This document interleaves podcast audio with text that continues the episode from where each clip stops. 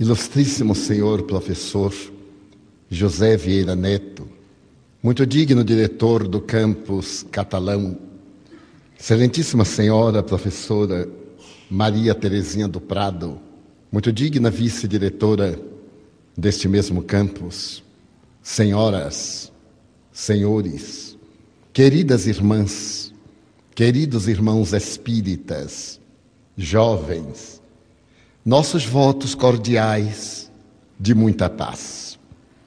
Na vida de todos nós, há momentos que exigem definição. A nossa existência terrena é programada pelos nossos atos anteriores. Por consequência, as nossas atividades podem modificar invariavelmente o programa, tanto para melhor como para complicações que deveremos carregar a partir do momento em que desencadeamos as referidas ações.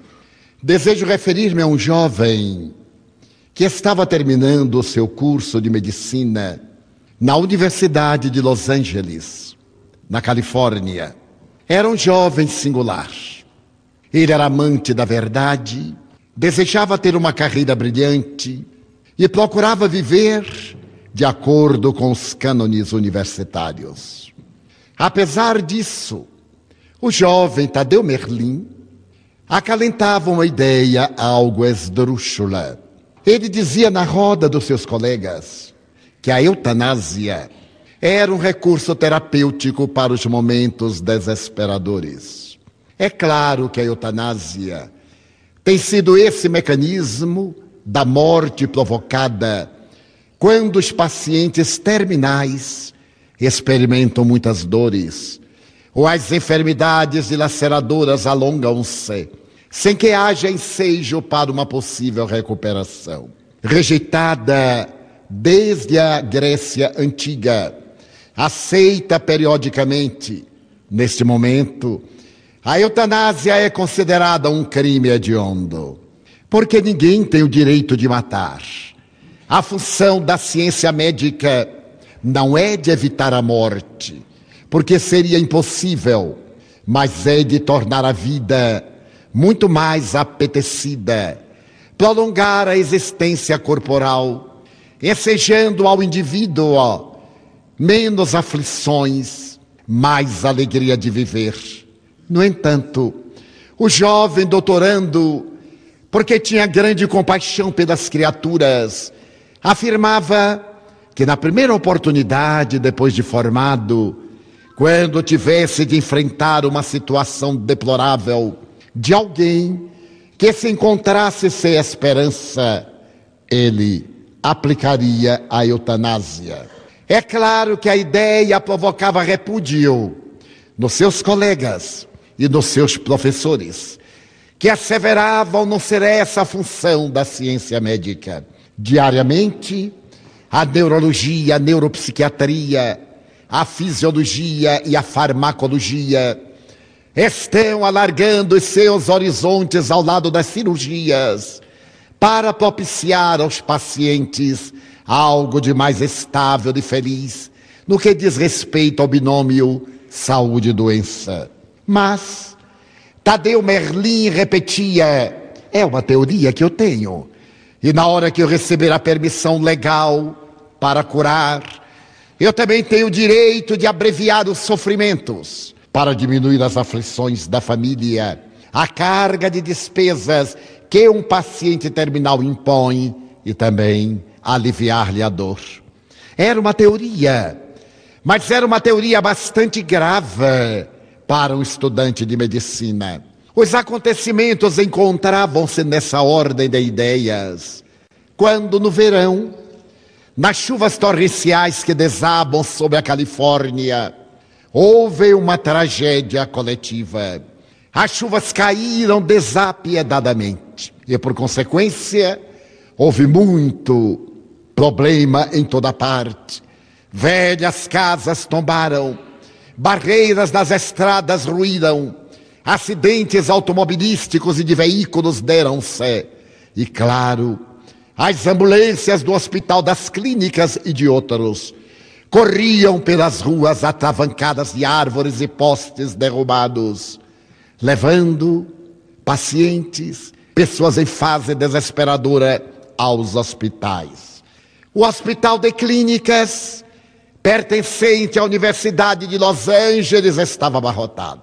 Quando, ao cair da tarde, a temperatura se fez mais agradável e o céu plúmbeo deixou penetrar um pouco de claridade. O telefone soou na portaria central, que se encarregava das emergências, e uma voz desesperada gritou do outro lado do fio: Trata-se de duas vidas que estão perto de diluir-se.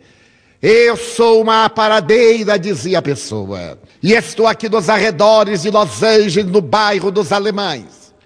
Eu estou com uma paciente grávida em processo de parto, quando no verão, nas chuvas torrenciais que desabam sobre a Califórnia, houve uma tragédia coletiva. As chuvas caíram desapiedadamente e, por consequência, houve muito problema em toda parte. Velhas casas tombaram, barreiras das estradas ruíram, acidentes automobilísticos e de veículos deram-se. E, claro, as ambulâncias do Hospital das Clínicas e de outros corriam pelas ruas atravancadas de árvores e postes derrubados levando pacientes, pessoas em fase desesperadora aos hospitais. O Hospital de Clínicas, pertencente à Universidade de Los Angeles, estava abarrotado. Quando, ao cair da tarde, a temperatura se fez mais agradável e o céu plúmbeo deixou penetrar um pouco de claridade. O telefone soou na portaria central que se encarregava das emergências, e uma voz desesperada gritou do outro lado do fio: Trata-se de duas vidas que estão perto de diluir-se. Eu sou uma paradeira, dizia a pessoa, e estou aqui nos arredores de Los Angeles, no bairro dos Alemães. Eu estou com uma paciente grávida em processo de parto que não consegue vir a lume. Desde ontem à noite, ela tem dores terríveis, mas o parto não se dá. Ela não tem contrações, é uma miserável. A fome, o horror. Ela está morrendo e a criança também. Mandem de imediato uma ambulância para que seja feita uma cirurgia cesárea. Mas a atendente percebeu que era impossível. Não havia como receber novos pacientes estava preparando-se para negar, quando teve uma ideia. Já que a paciente não podia vir cá, era possível mandar alguém atendê-la na sua casa. Olhou a relação de todos os médicos plantonistas, e todos estavam nos centros cirúrgicos ou nas atividades de emergência. Porém, no fim da lista estava o nome Tadeu Merlin, o doutorando fazendo estágio. Ele não tinha conhecimentos hábeis para um momento desse, mas afinal de contas era um doutorando em medicina. A atendente pediu à senhora que aguardasse no telefone.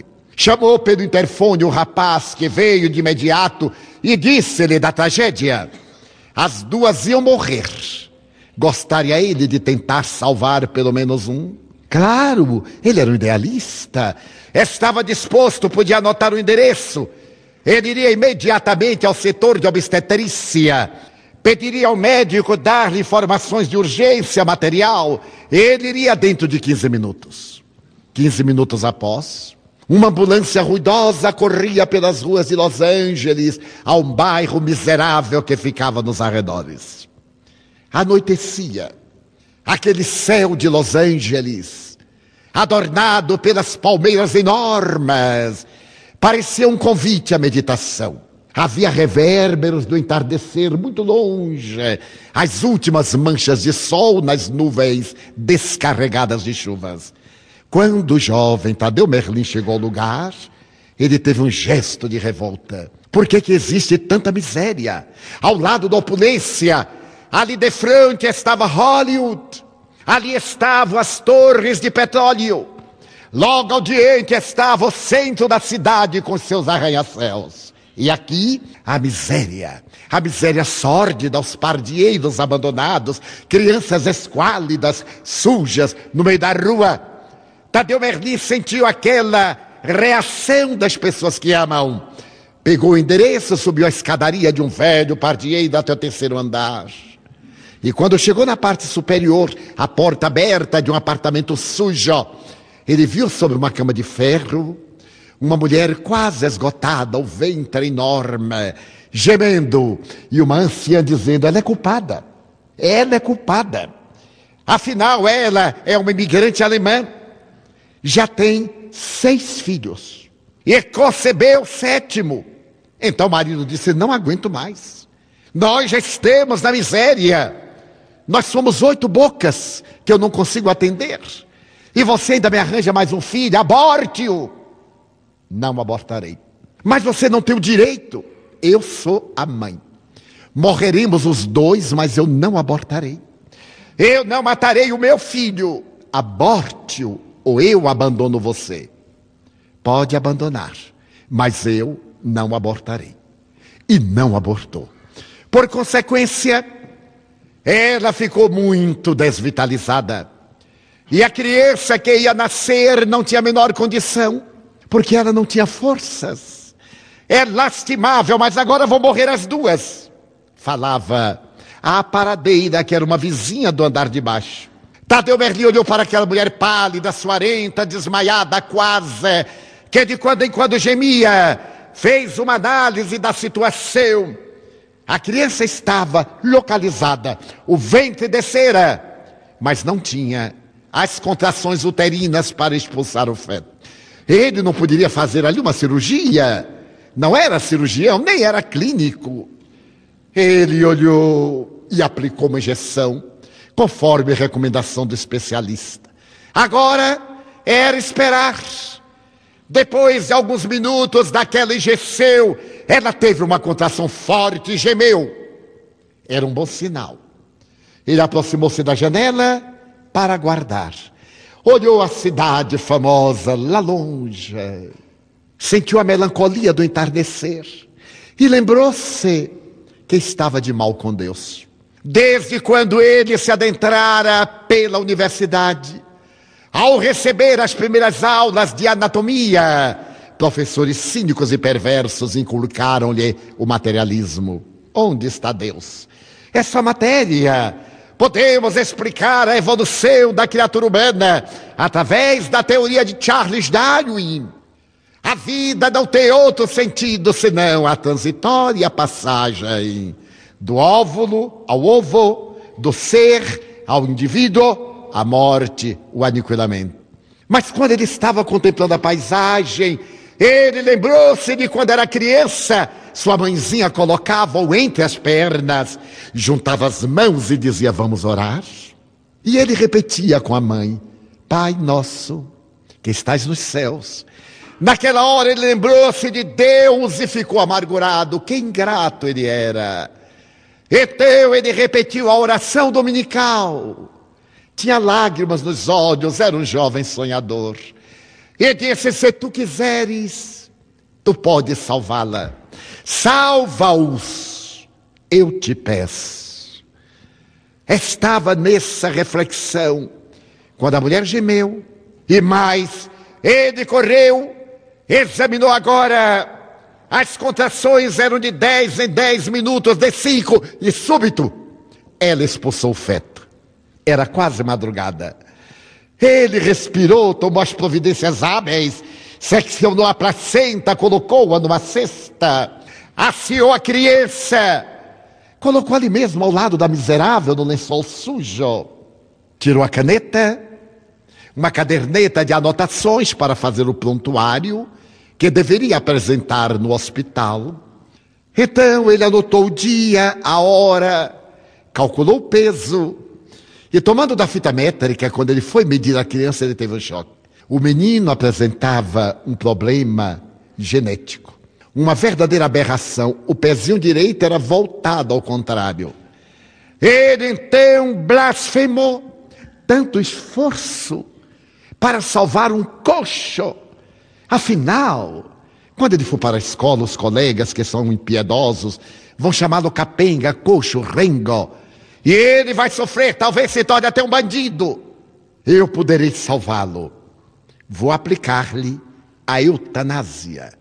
Aplicarei uma injeção? Ninguém sabe. Não havia testemunha, a senhora havia descido. Tudo indicava que ele morreu durante o parto.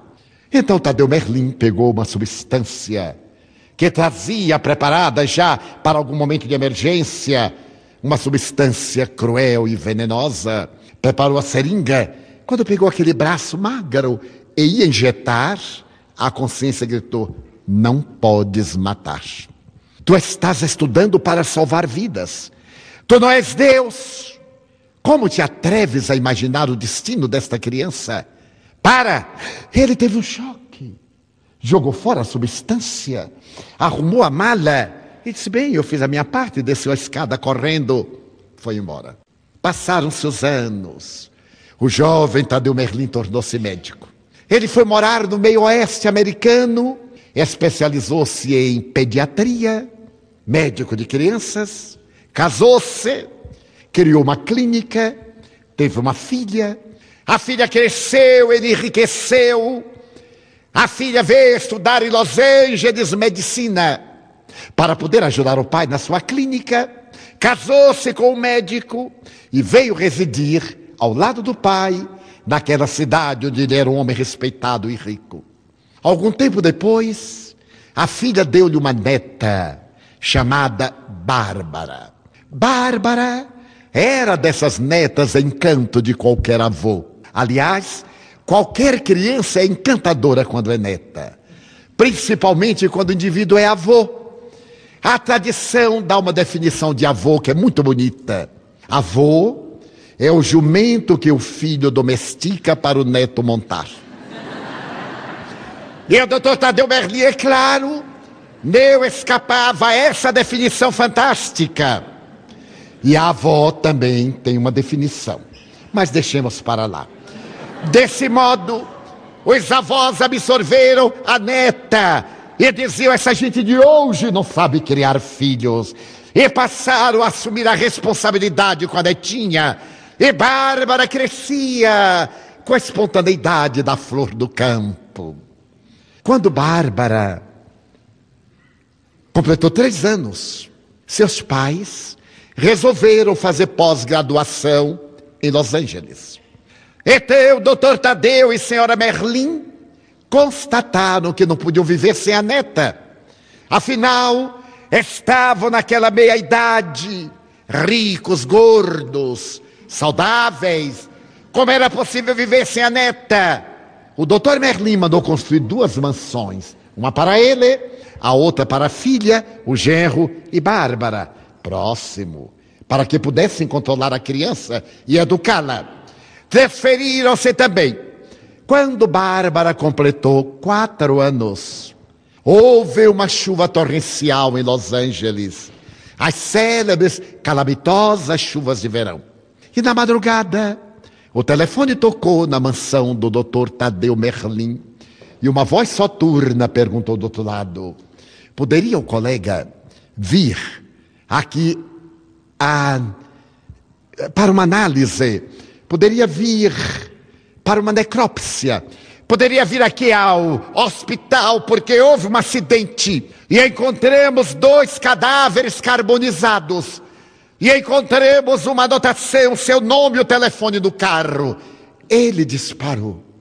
Ele conhecia aquele necrotério, estudar ali. Adentrou-se desesperado e o colega disse: Não temos certeza, apenas achamos seu nome. Levaram-no, o médico, o enfermeiro, à sala de reconhecimento cadavérico. Quando suspenderam o lençol, ele entrou na amargura. Eram a sua filha e o seu genro. O carro derrapara, uma faísca elétrica, resultado de uma batida do motor, havia desencadeado a explosão do tanque de gasolina e eles morreram carbonizados.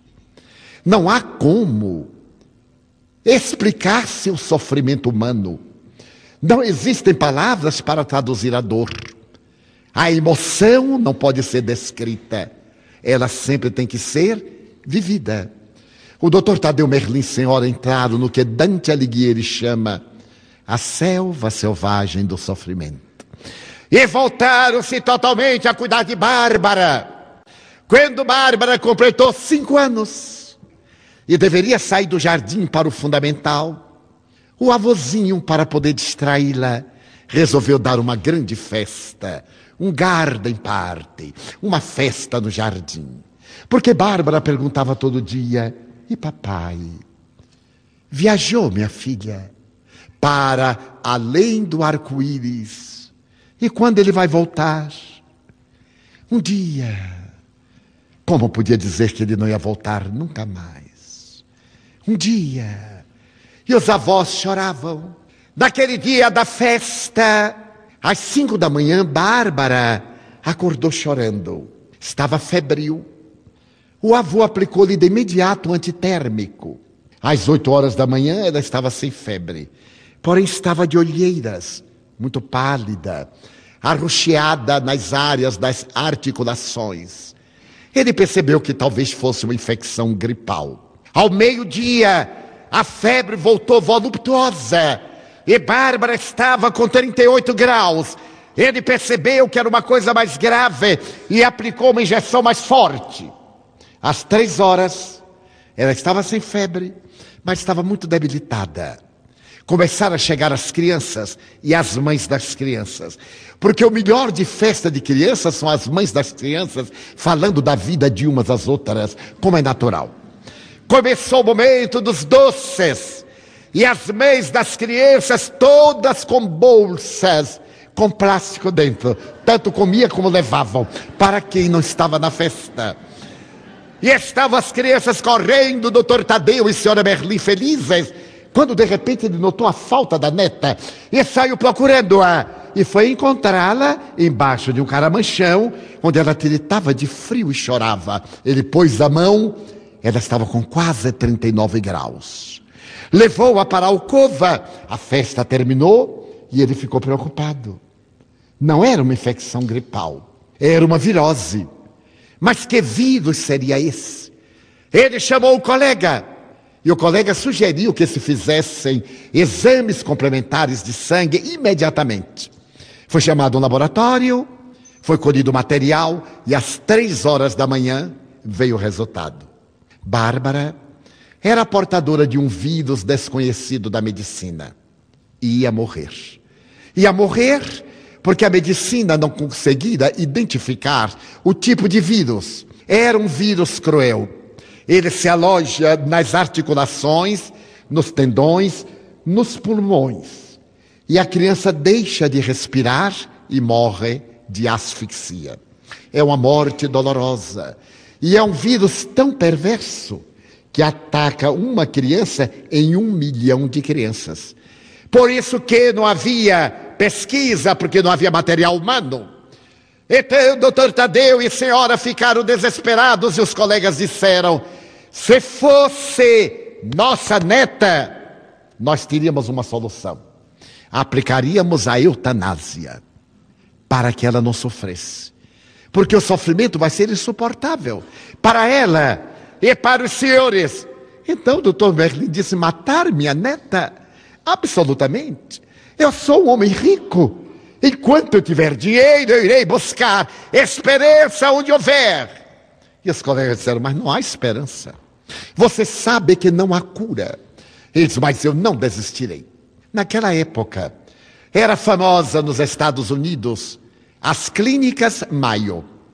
Ele viajou até lá levando os resultados dos exames e foi atendido pelo proprietário da clínica, o célebre Dr. Maio.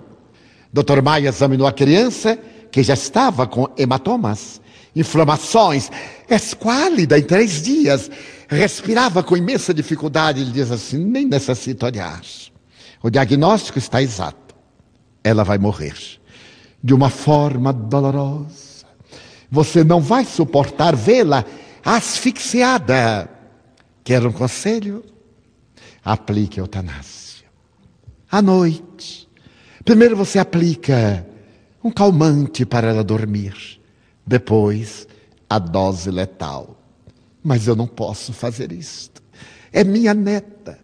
Engane-me, minta-me, mande-me a outro médico. Eu sei que ela vai morrer, mas eu prefiro que ela morra eu tentando salvá-la do que cruzar os braços ou matá-la. Pelo amor de Deus! Ele lembrou-se de Deus. Fazia tanto tempo que ele estava de mal com Deus. Estava só ganhando dinheiro. Não precisava de Deus. Tudo lhe corria muito bem. Não precisava de Deus. Então ele, pelo amor de Deus, mande-me a outro colega. O doutor Maio mandou à Alemanha, à cidade de Hamburgo, onde havia um jovem médico que estava estudando viroses. Ele viajou. Bárbara sofria e ele. E a mulher. Quando chegaram em Hamburgo, o médico disse: foi uma viagem perdida. Vocês virem dos Estados Unidos. Naquela época não havia voos diretos. Gastaram quase uma semana. Bárbara era um fantasma. Os olhos fora das órbitas de não dormir as dores excruciantes, usando morfina. Ele disse: ela está morrendo. Pelo amor de Deus, interrompam-lhe a vida, apliquem-lhe a eutanásia. Eu não posso. Eu tenho que tentar. Se eu matar a minha neta, eu me matarei a mim mesmo. Mande-me a outro médico. Mas não há médico. Mande-me a qualquer um. O jovem médico alemão abriu um fichário, escolheu lá um médico americano e disse: existe este. Ele mora no meio oeste americano, o doutor T.J. Müller. Vá até ele. A viagem de volta foi dolorosa. Quando chegaram a Nova York, contrataram um avião particular e foram à cidade do médico. Não era uma cidade, era um lugarejo, muito quente, muita poeira. A ambulância que aguardava no campo era um carro muito velho, aos pedaços. Doutor Tadeu arrependeu-se. Bárbara não aguentava aquele calor. Chorava, embora estivesse quase inconsciente. Não tinha mais como voltar. Foram até a clínica. Quando chegaram, não era uma clínica, era um barracão miserável, entupido de crianças deformadas. Parecia o pátio dos milagres de Paris, da obra de Victor Hugo. Ele adentrou-se na sala e fechou os olhos. Crianças deformadas. O médico cuidava desses casos teratológicos. Ele se aproximou da atendente e disse: Eu sou, eu sou o médico mandado pelo jovem alemão. Necessito falar com o Dr. Müller imediatamente, é urgência. A atendente entrou, abriu a porta. O Dr. Miller era um jovem de aproximadamente 38, 40 anos. Estava sentado no birro, recebeu-os muito bem. Bárbara veio carregada em uma maca. Ele mandou colocar numa mesa de rodas para exames. Doutor Tadeu pegou os exames, jogou na mesa e disse: colega, ela está morrendo. Ela é portadora. Não me interessa, respondeu. Eu não gosto de ouvir o diagnóstico dos outros. Eu gosto de fazer o meu diagnóstico. Chamou uma enfermeira e disse: traga a mesa. A enfermeira empurrou a mesa com rodas. Então o doutor Miller olhou para a Bárbara, que choramingava, e disse: Bárbara, eu vou fazer um exame, você que vai doer. Aproximou-se à mesa, ele ficou de pé, apertou os braços, ela gemeu e disse: Você vai jogar bola outra vez. E foi apertando: Você vai nadar, você vai correr. E ele disse: É o vírus X. Não há cura para ele. Aliás, há 10 anos eu estou estudando este vírus, mas nunca tive um caso humano. Todos os meus clientes são cobaias, coelhos da Índia e ratos. Eu consegui fazer uma vacina e encontrei um método terapêutico, mas nunca apliquei no ser humano. É provável que Bárbara morra. E o doutor Tadeu disse, mas ela já está morrendo. Qual é a possibilidade de vida? 5%. Pelo amor de Deus. Até agora ela não tinha nada. Eu lhe suplico, comece o seu método. Assine que você é responsável. Ele assinou nervosamente. A esposa chorava ao lado. Ele encostou-se na parede.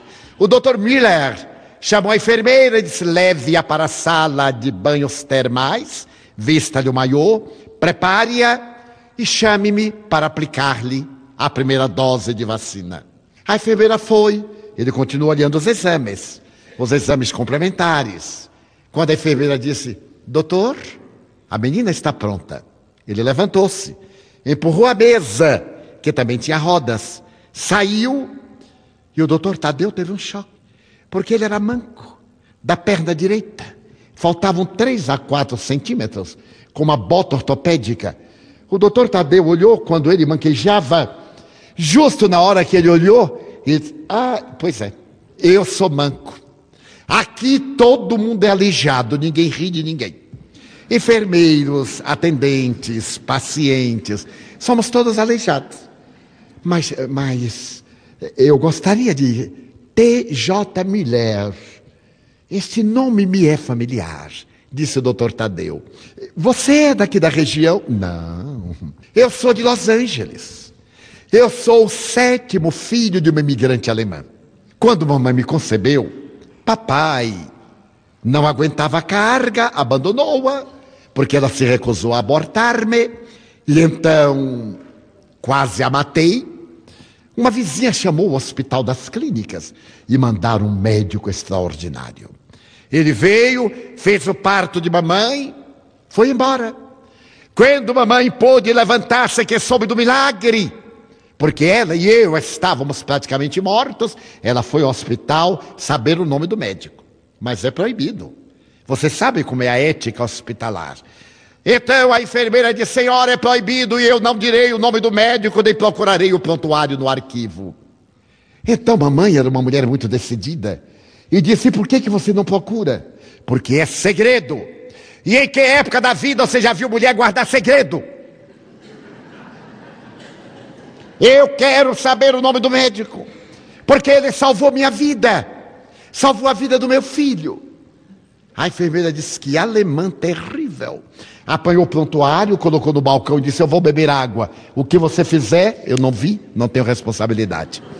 Então a mamãe olhou o nome e deu meu nome, o nome que era do médico. Meu nome é Tadeu, T-J. Miller. Tadeu Johann Miller. Doutor Tadeu lembrou-se daquela tarde. Aquela tarde. A hora que ele ia matar a criança. Ele lembrou-se e começou a chorar. O colega perguntou alguma coisa e disse: Não. É melhor ser manco do que ser cego como eu era. O doutor Miller entrou quando saiu, Bárbara dormia. Dois meses depois, Bárbara havia ficado radicalmente curada. E a partir daquele momento, a vacina do Dr. Tadeu Johann Müller extinguiu na terra o vírus. Tudo isso porque não foi assassinado pelo médico. Porque não houve a eutanásia. Quando ele deteve o braço, ele salvou milhões de vidas no futuro. Ninguém pode cometer determinados atos porque não conhece o futuro. Felicidade. A verdadeira felicidade é um pomo que pomos aonde não estamos. E sempre estamos aonde não pomos. Vicente de Carvalho, poeta. A felicidade é essa coisa fagueira que sempre está no lugar em que a gente não se acha. Ai, se eu morasse em Paris. E quem vive em Paris, ai, se eu morasse em Catalão. E quem vive em Catalão, ai meu Deus, se eu morasse em São Francisco da Califórnia. E quem mora em São Francisco da Califórnia, ai, se eu morasse na tranquilidade de Araguari. Quem mora na montanha, adora o mar. Quem mora à beira-mar, adora a montanha. Então a felicidade é essa coisa que nós sempre buscamos no lugar em que nós não estamos. O que será felicidade? Do ponto de vista filosófico, a felicidade tem uma grande história. Porque a filosofia nasceu para explicar quem é o indivíduo, de onde ele veio, para onde ele vai, porque está aqui, para que está aqui. Essas são as grandes perguntas. E para respondê-las nasceu a ciência da sabedoria, a filosofia. E a filosofia teve a preocupação, logo nas primeiras escolas, de estabelecer que a felicidade é o prazer. Bem, a felicidade é o poder. Porque quem pode, compra. Quem compra, goza. Quem goza, é feliz. Assim pensava o filósofo Epicuro. Epicuro dizia que a verdadeira felicidade consiste em ter. Porque quem tem, desfruta. E quem não tem, inveja. Daí a felicidade para os epicuristas era a posse. Embora Epicuro haja realizado um grande discurso em favor da beleza, da arte, a doutrina que ele criou é hedonismo, doutrina da beleza, epicurismo, a doutrina do prazer, do imediatismo, essa floresceu rápido na Grécia. E logo se dizia que as pessoas que possuem são pessoas felizes. Será? Aqueles que possuem podem comprar o prazer. Mas será que a vida é o prazer? O prazer está em três áreas das sensações: comer, dormir e procriar. Alimentar-se, repousar e fazer sexo. Aí está o carnaval. Está hoje todo mundo quebrado, graças a Deus. Está todo mundo hoje sonhando com a ilusão do carnaval que se acabou. Como eu vi dizendo ontem, vários goianos que estavam nos carnavais. Que pena que vai acabar amanhã. Eu gostaria que continuasse mais. Eu gostaria. E eu gostaria que não tivesse nunca. O verbo gostar é muito amplo. Mas então é o prazer. O prazer é fugidio. O melhor do prazer é esperar. As noivas me dizem que o melhor do casamento é a espera do dia. E a coisa pior é o dia do casamento. Normalmente o sapato apertado, nunca o horário dá. As visitas não saem de casa, nem colocando bomba de São João. E quando chega a hora da carícia, está todo mundo tão cansado que deixa para depois.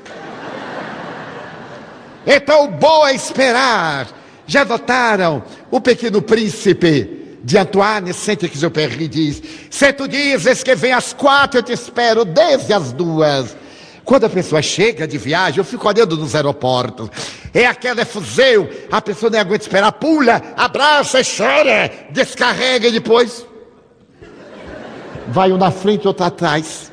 Acabou a adrenalina.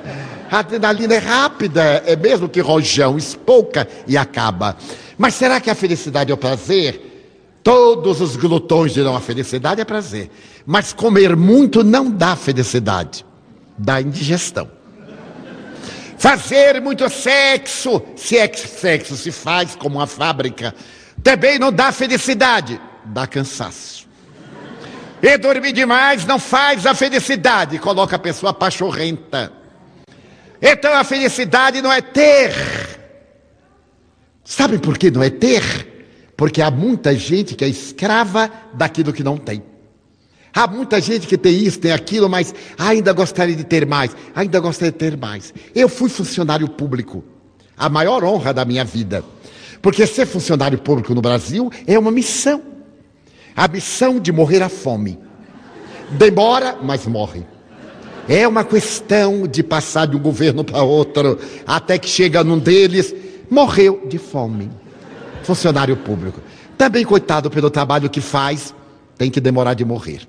Então, eu fui funcionário público.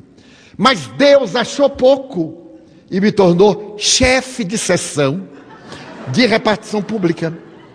Foi uma verdadeira expiação. Mas eu era muito ingênuo naquela época. No dia que eu fui tomar posse como chefe de sessão, os meus colegas ficaram felicíssimos e levaram até umas roscas, roscas baianas, e levaram assim uns refrescos. Naquele tempo tinha um pó que misturava um litro daquilo, dava cinco litros de refrescos e tal. E eu fiquei sensibilizado com o carinho dos meus colegas. Eu deveria ter ficado de boca calada, mas eu não fiquei. Quando estávamos comemorando, eu disse: Vocês estão contentes porque eu me tornei chefe? Estamos, Divaldo. E eu digo: Nossa, eles me amam. Mas por que, que vocês estão contentes? Ah, porque você é espírita. Eu disse, mas e que tem a ver?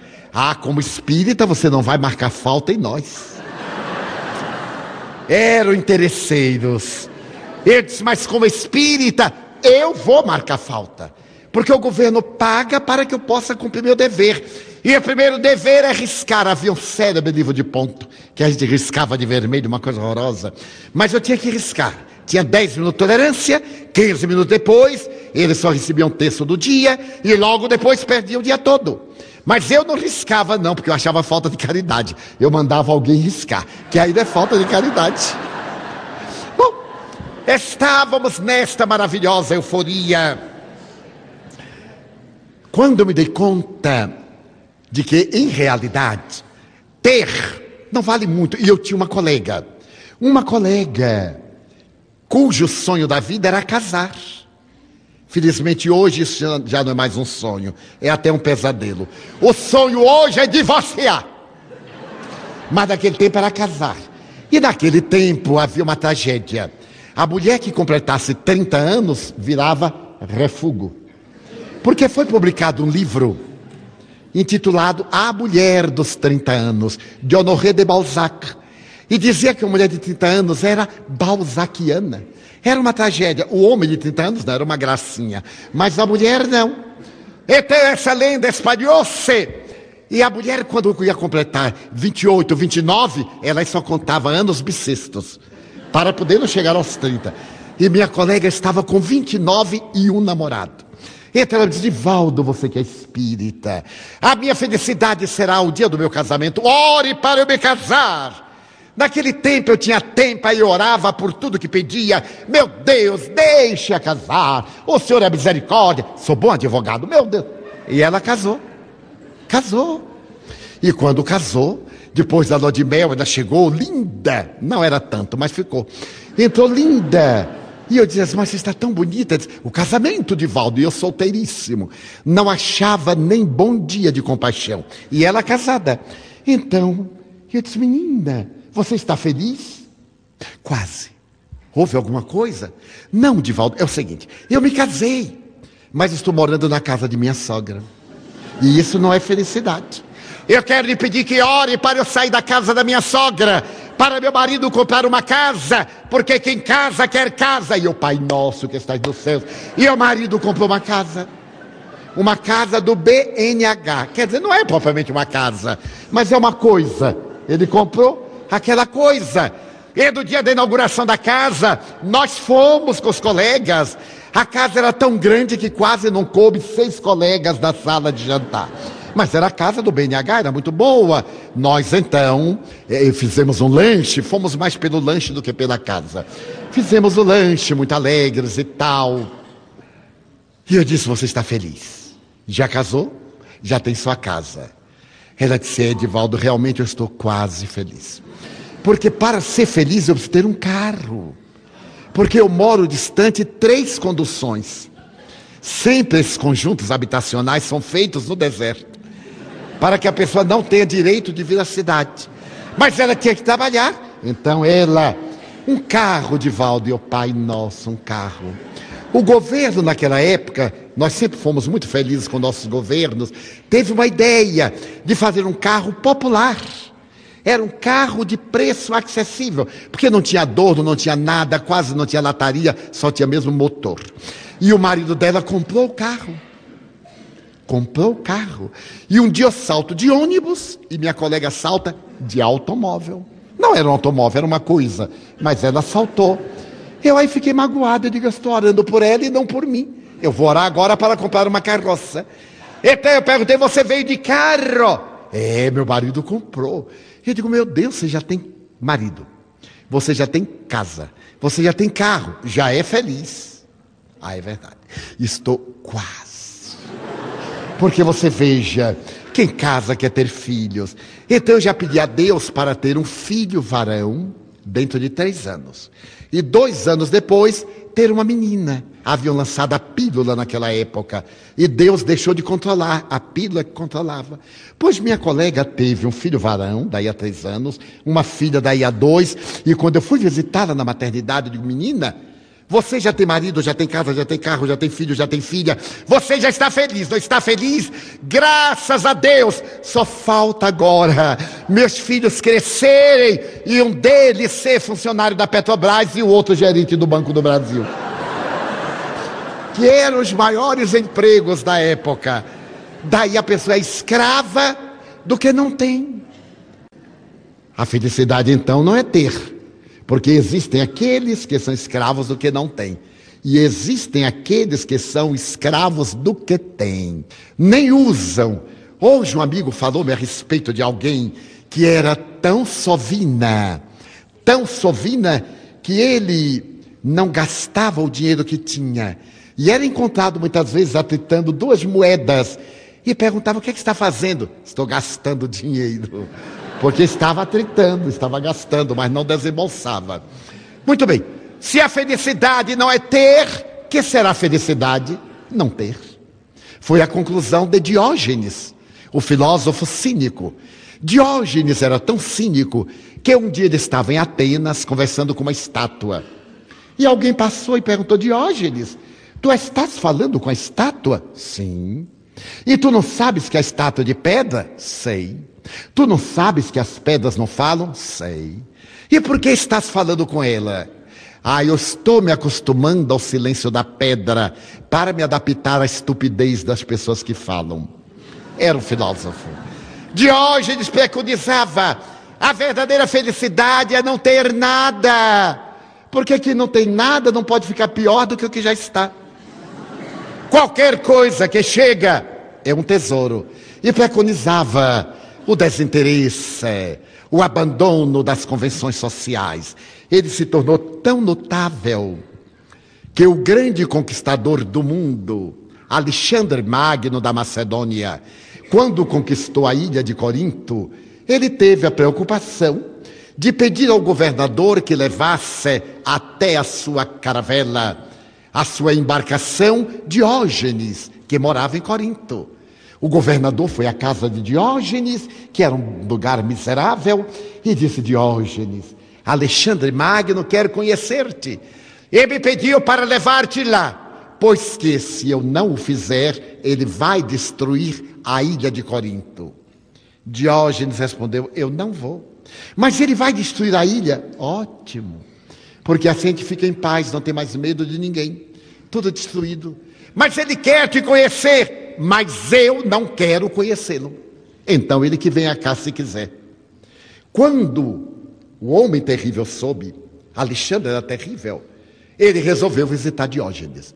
Foi com seus generais, com a corte, e quando chegou ao casebre infame, ele abriu os braços à porta, era um homem de um corpanzil expressivo, e Diógenes estava rabiscando no chão. Então, o grande conquistador disse: Diógenes, eu venho convidar-te para governares o mundo comigo. Eu sou o Senhor da terra. Eu te darei metade da terra para governar. Vem comigo. Diógenes levantou-se, deu-lhe um empurrão e disse: Senhor, não me tome aquilo que o Senhor não me pode dar. Alexandre olhou o que, é que ele estava tomando daquele miserável. Então ele percebeu que ao ficar na porta, ele projetava sombra então ele tomava o sol. Achou tão notável que perdoa Diógenes e foi embora. Então, para Diógenes, a felicidade era não ter nada. Mas será que a pessoa que não tem nada é feliz? E a doença, a fome, as necessidades genéricas? Não, não é ter, nem é deixar de ter. Apareceu um terceiro sábio, Zenão de Cício. E Zeneu estabeleceu que a felicidade é uma atitude estoica diante da vida. Não existe a felicidade porque existe a dor. Mas se nós tomarmos uma atitude de estoicismo, a dor baterá em retirada. A doutrina estoica tomou conta da terra, mas lentamente ela desapareceu e a felicidade foi agora definida por Sócrates. Sócrates dizia: a verdadeira felicidade é interior. Ela depende de três fatores: uma consciência tranquila, um coração pacificado e um caráter reto. Somente quem não tem culpa, quem não tem remorso, quem não tem conflito, é este realmente feliz. E Sócrates pregava a doutrina estoica e estética e ética da felicidade. Mas ele começou a pregar contra os 70 tiranos que governavam Atenas e foi levado a um julgamento arbitrário. Nesse julgamento, o juiz disse-lhe: Sócrates, tu estás pregando contra os direitos humanos. Nós somos os governantes. Ele disse: Estou pregando contra o arbitrarismo. Não estou pregando contra a autoridade, mas contra as posturas arbitrárias. Foi condenado à morte. É célebre o diálogo de Sócrates com seu juiz, conforme narra Platão. O juiz diz: Eu condeno-te à morte. E Sócrates começou a sorrir. Por que está sorrindo? Porque Vossa Excelência acaba de dizer uma asneira. Condenar-me à morte?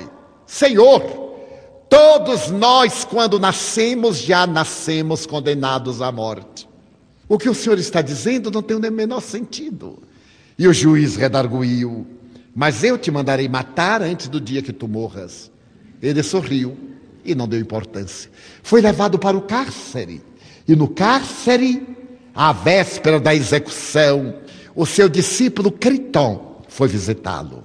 O diálogo também é monumental. Mestre, eu venho trazer-te a liberdade, disse o jovem. E Sócrates perguntou: a liberdade? Mas eu sou livre. Não, senhor. O senhor está na cadeia. Sim, na cadeia. Mas eu sou livre. Mas, mestre, é uma cadeia de pedras, de concreto, de cal, de cimento. Critam, encarcerado está aquele que tem vícios. Porque aonde o viciado vai, aí vai a sua dependência. Aonde ele está, está o seu cárcere. Eu sou livre porque eu sei pensar. Aonde vai o meu pensamento, aí vou eu. Ninguém pode deter-me as asas do pensamento. Como é que tu pretendes libertar-me? Subornamos o guarda. Naquele tempo já havia suborno, não tão legal como hoje, mas já havia. Mas subornastes o guarda? Sim, mestre.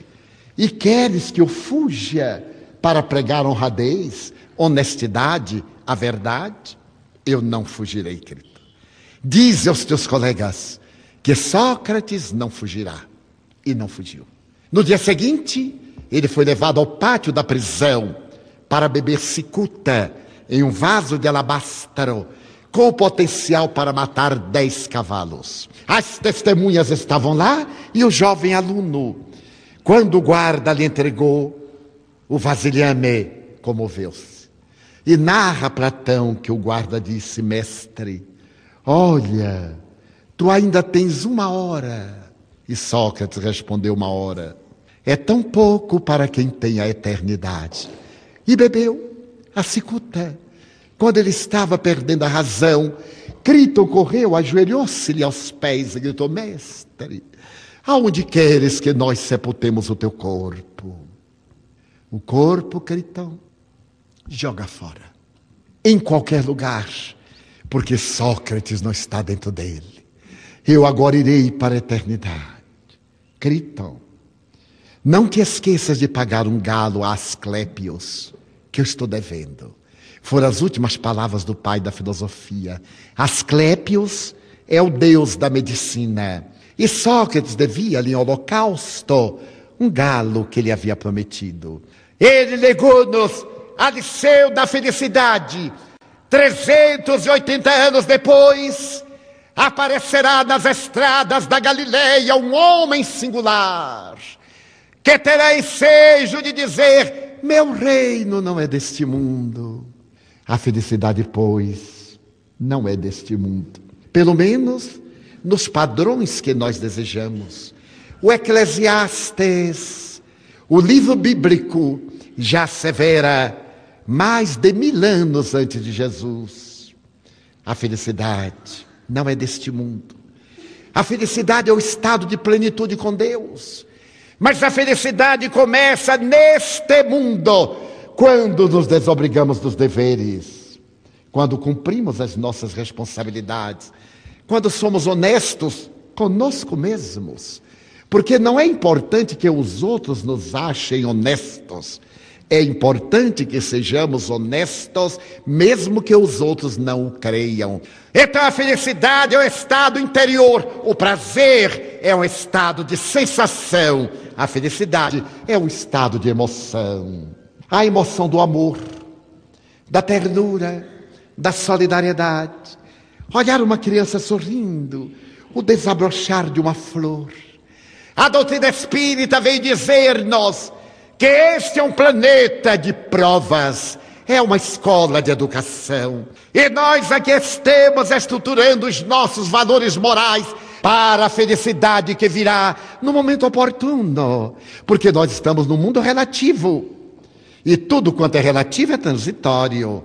Não podemos aspirar pelo permanente, porque o permanente é o estado de espírito, é o estado de imortalidade. Eis porque o Espiritismo vem dizer-nos que a vida tem sentido, a dor tem sentido.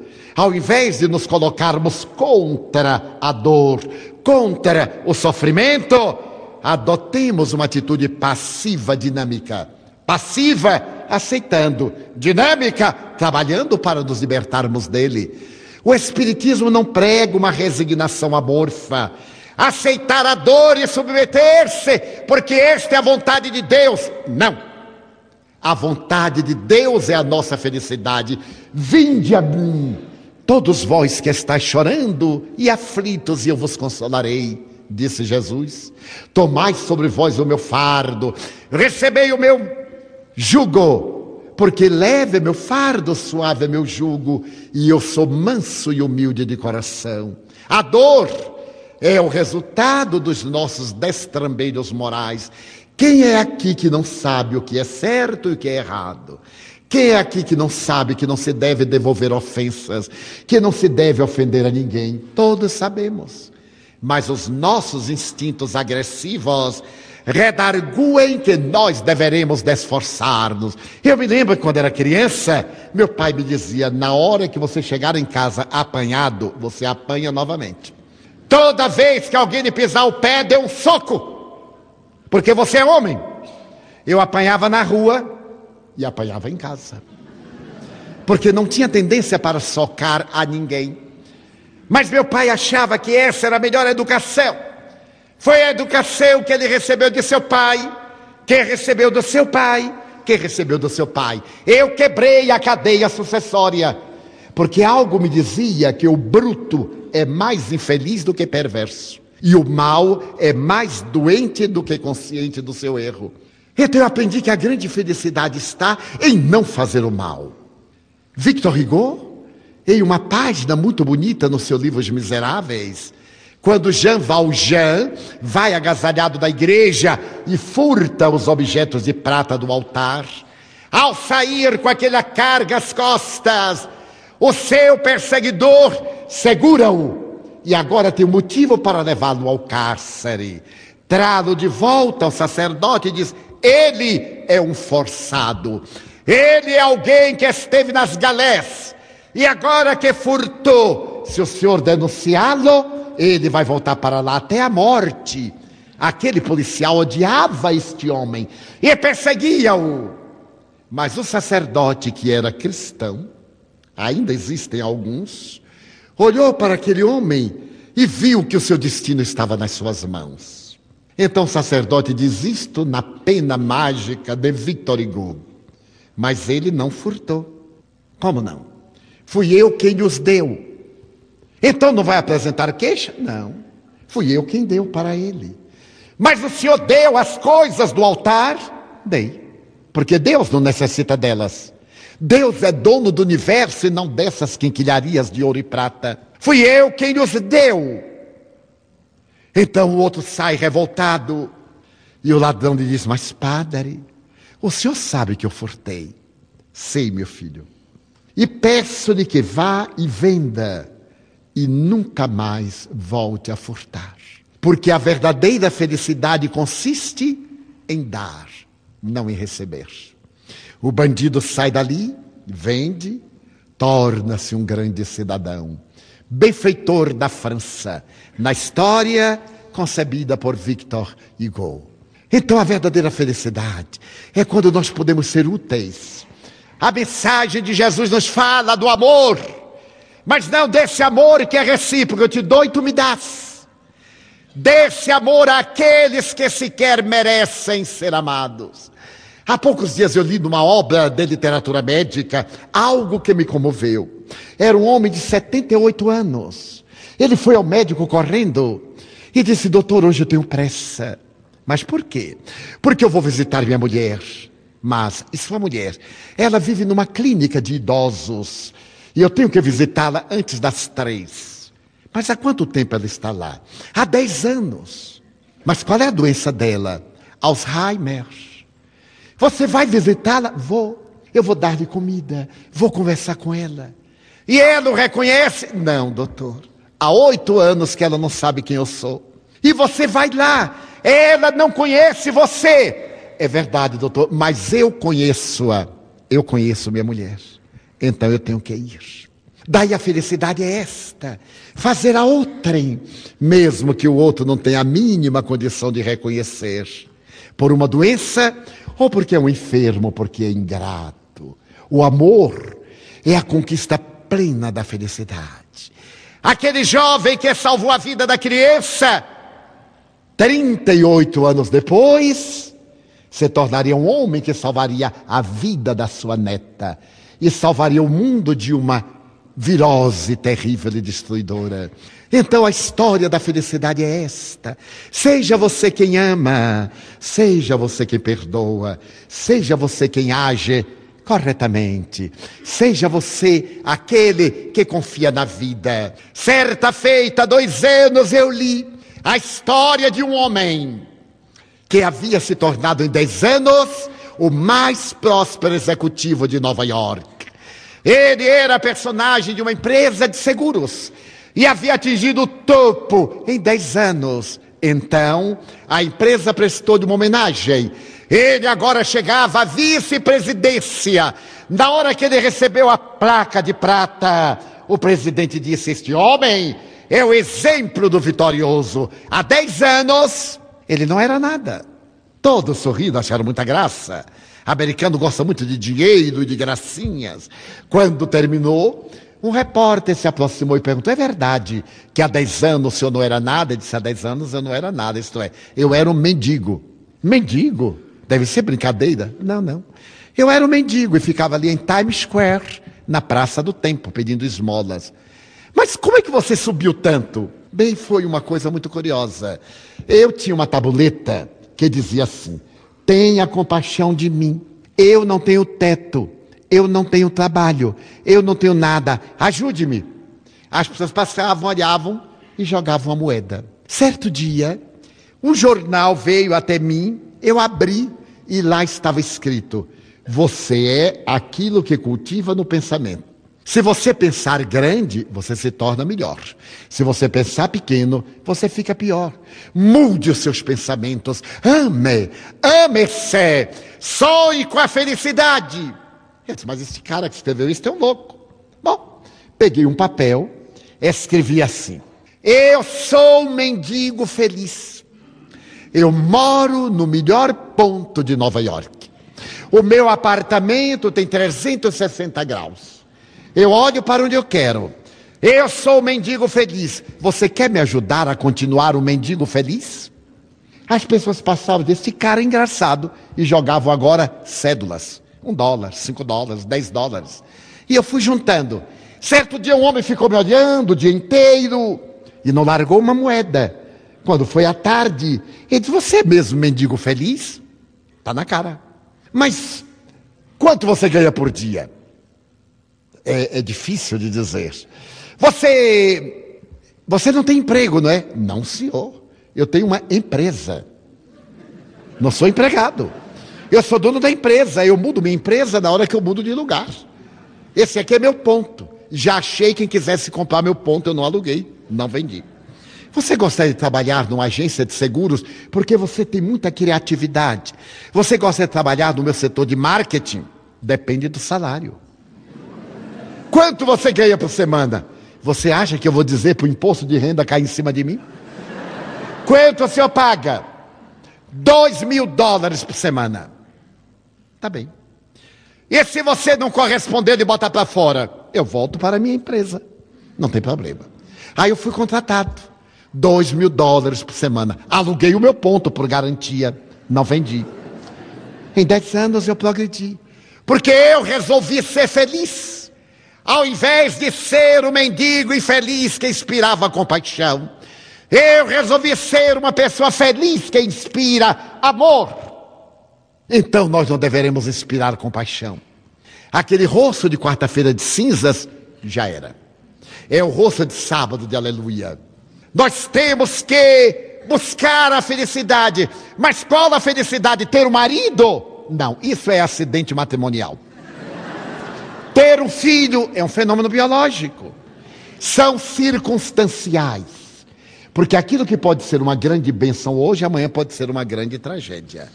É claro que a afetividade, o amor filial, a maternidade, a família, a companhia, são fatores que convergem. Mas a verdadeira felicidade, se não estiver interior, nada de fora preenche. Eis porque nesta proposta de felicidade, Desejamos que os senhores saiam daqui com uma visão diferente. Primeiro, diga: Eu sou feliz, eu vejo a vida. Graças à vida, eu vejo a vida. Eu me posso comunicar. Eu ouço a natureza em festa. Eu ouço até a poesia das estrelas. Eu me posso movimentar. Aonde quer que vá meu pensamento, vou eu, dizia Sócrates. Aonde quer que vão as minhas pernas, vou eu. Eu sou capaz de amar. Mas alguém falou mal de mim, é porque tem inveja. Não dê importância. Fique contente. Toda vez que alguém fala mal de você, é porque você é melhor do que quem fala mal. E como a pessoa não pode subir até você, procura fazer você descer até ele. Não desça o degrau. Toda pessoa famosa é desmoralizada. É inevitável, porque os pigmeus detestam gigantes. Então continue gigante, seja um triunfador. E nas horas difíceis, como Tadeu Berlim, lembre-se de Deus. E no relicário da sua alma diga, Pai nosso, que estás nos céus. E sentirá o coração varrido por blandícias de paz, por vibrações dúlcidas de ternura. Vale a pena amar. Se alguém não nos ama, o problema é da pessoa. Quando nós não amamos, o problema é nosso. Quando alguém nos odeia, pior para ele. Quando nós odiamos, passamos muito mal do aparelho digestivo, do fígado, do temperamento. Então amemos. E digamos, meu Deus, há tanta beleza esperando por mim, que fico enjaulado nas preocupações mesquinhas. Deixa-me dizer-te que eu amo a vida, que para mim é bela e é consentida. Deixa-me dizer que eu amo o amor. Muito obrigado, Senhor, por tudo que me deste, por tudo que me dás, pelo ar, pelo pão, pela paz. Muito obrigado pela beleza que meus olhos veem no altar da natureza. Olhos que fitam o céu, a terra e o mar que acompanham a ave fagueira que voa ligeira pelo céu de anil e se detém na terra verde salpicada de flores em tonalidades mil. Muito obrigado, Senhor, porque eu posso ver meu amor mas diante da minha visão, eu oro em favor dos cegos, que se debatem na multidão, que tropeçam na escuridão, que choram na solidão. Por eles eu oro e a ti eu imploro com miseração, porque eu sei que depois desta lida na outra vida, eles também enxergarão. Muito obrigado pelos ouvidos meus que me foram dados por Deus, ouvidos que ouvem o tamborilar da chuva no telheiro, a melodia do vento nos ramos do olmeiro, as lágrimas que vertem os olhos do mundo inteiro, ouvidos que ouvem a música do povo que desce do morro na praça cantar, a melodia dos imortais, A gente ouve uma vez e não esquece nunca mais. A voz melodiosa, canora, melancólica do boiadeiro e a dor que geme, que chora no coração do mundo inteiro. Pela minha faculdade de ouvir, pelos surdos eu te quero pedir.